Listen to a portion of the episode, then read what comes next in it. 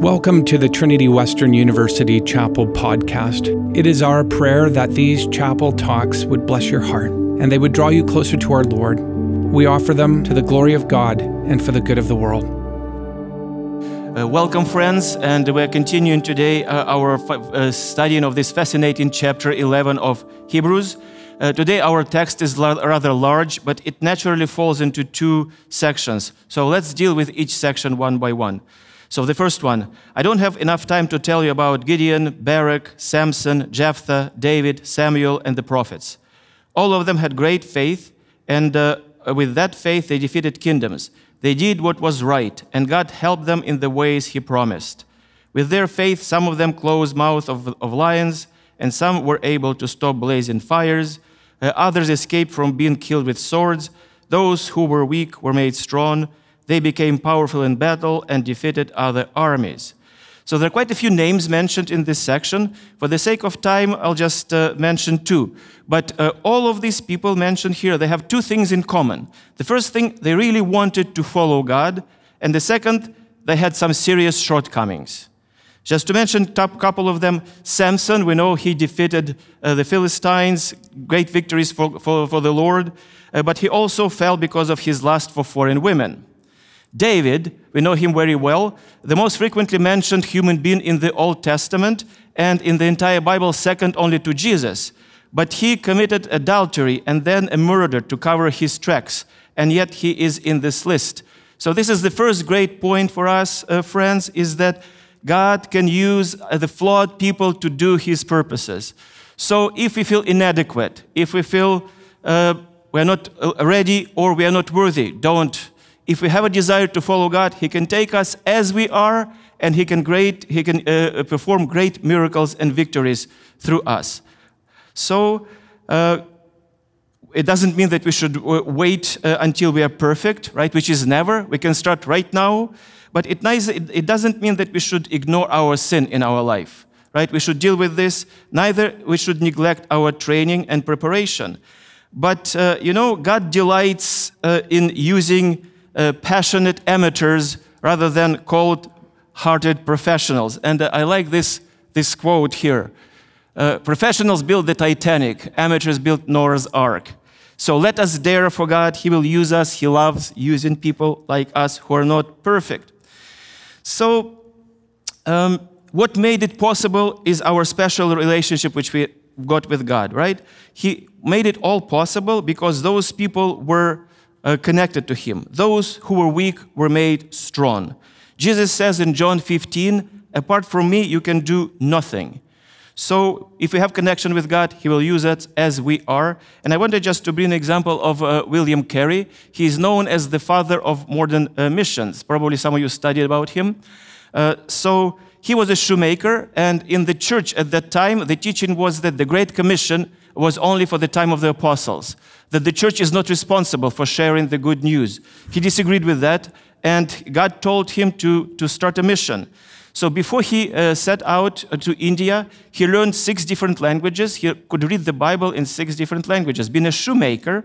And then when he was in India, he translated the Bible into three different languages. In, in, in India, there are 700 different languages or more spoken. So he translated the Bible into these languages, and listen to this. He supervised or edited translation into 36 other languages in India. A simple shoemaker who was connected to God and who wanted to be used by Him.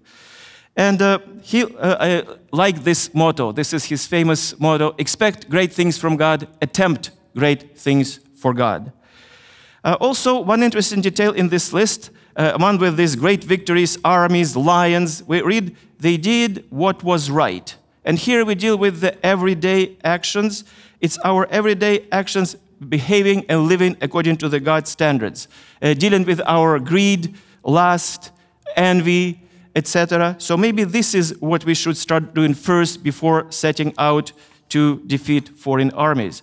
So great news for us in the first section. God can use us as we are and can bless uh, many people through us, even if, we, even, uh, if we are not imperfect. But we go to the second section where the situation changes a little bit here. And uh, listen to this. Others were tortured but refused to accept their freedom. Some were left and beaten. Others were tied up and put in prison. They were killed with stones. They were cut in half. They were killed with swords. The only clothes some of them had were sheepskins and goatskins. They were poor, persecuted, and treated badly by others. The world was not worthy of them. And some of us might think, well, these people did not have great faith. Right? Wrong. Probably these people had more faith because it's easy to follow Christ when everything goes easy. And actually, many people buy into Christianity thinking, what can I get out from there, right? And when the going gets tough, they bail out. And besides, let us not forget that here is a reminder there is a strong opposition. There is a strong opposition here we're always going to, uh, to face in our Christian life. We're always going to feel three enemies, to fight three enemies our personal sinful nature, Satan, and the world.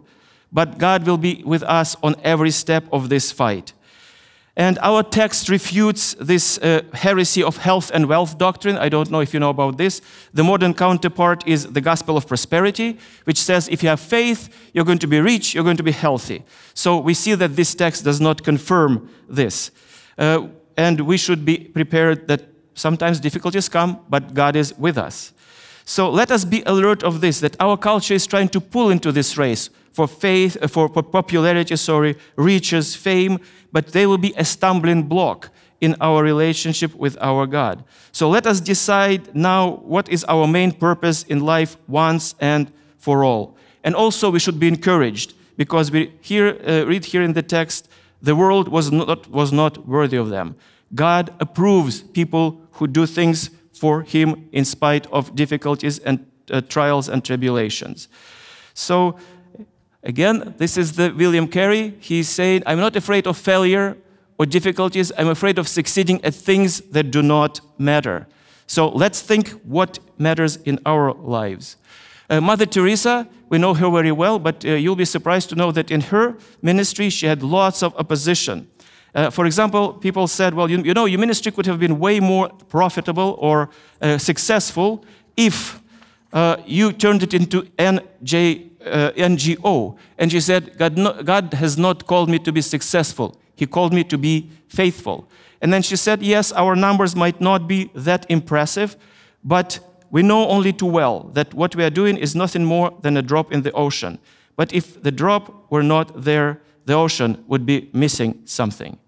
So I, I want also to share with you some uh, very personal example to show how God blesses uh, us if we want to follow Him in spite of difficulties and difficult situations. And uh, this is an example, it's a true story. And it happened to my mother. Uh, I was born in Ukraine, in, in the Soviet Union, the country I, I loved, which collapsed in 1991. And now my country is Ukraine. And after the collapse of the Soviet Union, terrible times struck. It was an economical crisis, economic crisis, unemployment, homelessness, inflation, things which we didn't know in the Soviet Union. So crime skyrocketed. Uh, especially working class people were hit because there was no salary paid. People worked, but there's no money uh, they received during their, uh, for their payment. Hungry children appeared on the streets, and sometimes they just ran from door to door, running the doorbells and say, Auntie, give me something to eat. It was just heartbreaking. Uh, we never saw this before.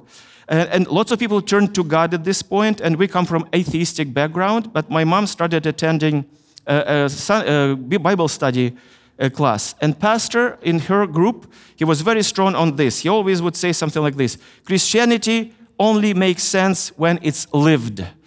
And so she uh, uh, liked that class. I was very busy at that time. I was finishing my last semester uh, and my final project, which was very demanding. I couldn't work, so we worked on just my mom's uh, salary, which was not paid regularly. So uh, once uh, at night, there was a, at about 10 p.m., our neighbor comes. She has three small kids.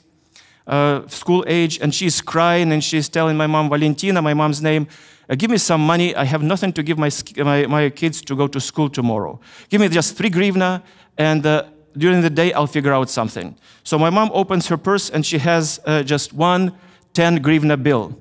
And she says, This is all I've got. Can you change it? Well, it's too late to change it. And the lady is crying, and my mom, uh, God brings to her uh, this last passage from the Bible study she attended from James 2. Suppose a brother or a sister is without clothes and daily food. If one of you says to them, Go in peace, keep warm and well fed, but does nothing about their physical need, what good is it? In the same way, faith by itself, if it's not accomplished by action, is dead. So she gave her the bill, and uh, she thinks, well, we will survive. We are two adults. But she also remembers, I need to pay the electricity bill because they're going to cut off the electricity.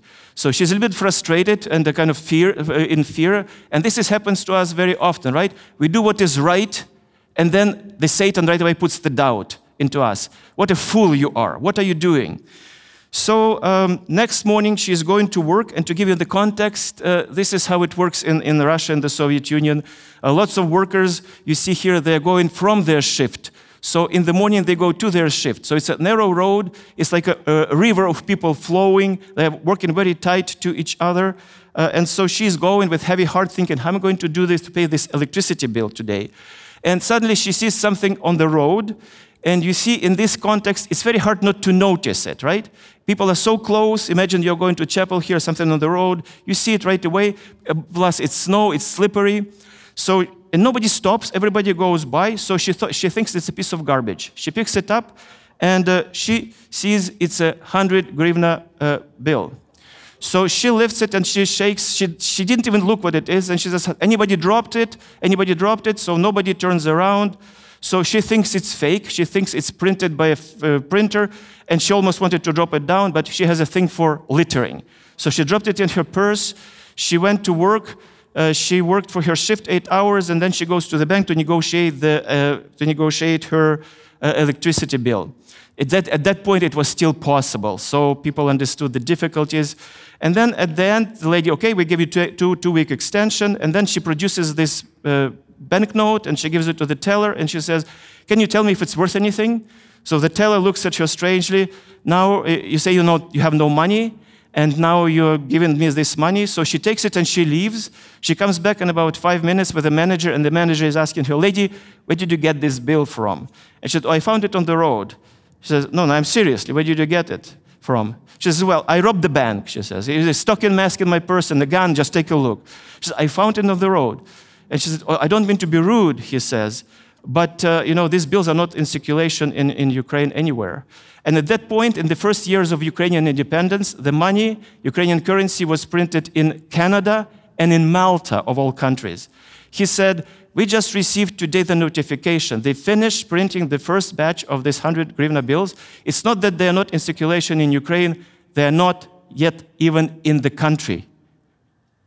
They are not yet even in the country. So, my mom, being a good Ukrainian, she thinks, oh, they're going to, to trick me. So she says, Well, it's, it's good. Tell me if it's real or not. And if it's real, break it into 10 grivna bills. 10, 10 grivna bills. So they said, We'll just check the description. All the security features are there. We ran it through our uh, Swiss security banking machine. It gives the green light. It's real. So, okay, break it to me into 10 grivna bills. And they did. So she paid the electricity bill and she leaves the bank. So far, she had no connection. She didn't make any connection with the events of the previous night. She steps out of the bank and thinks, what a weird thing life is. And then suddenly, the God talks to her, and he talks to her exactly with the same words she heard in the Bible study. And this is, a good and faithful servant. You did what was right. You helped your sister in need. Enter into the joy of your Lord. And she was just shaken and she was struck. We didn't know our God. We, we just were seekers. We didn't know who He is. We didn't know how He works with His people. So she was just trembling and she was uh, in tears. And you know what? She never told this story to me until a few months later after I got baptized and I came for my baptism ceremony.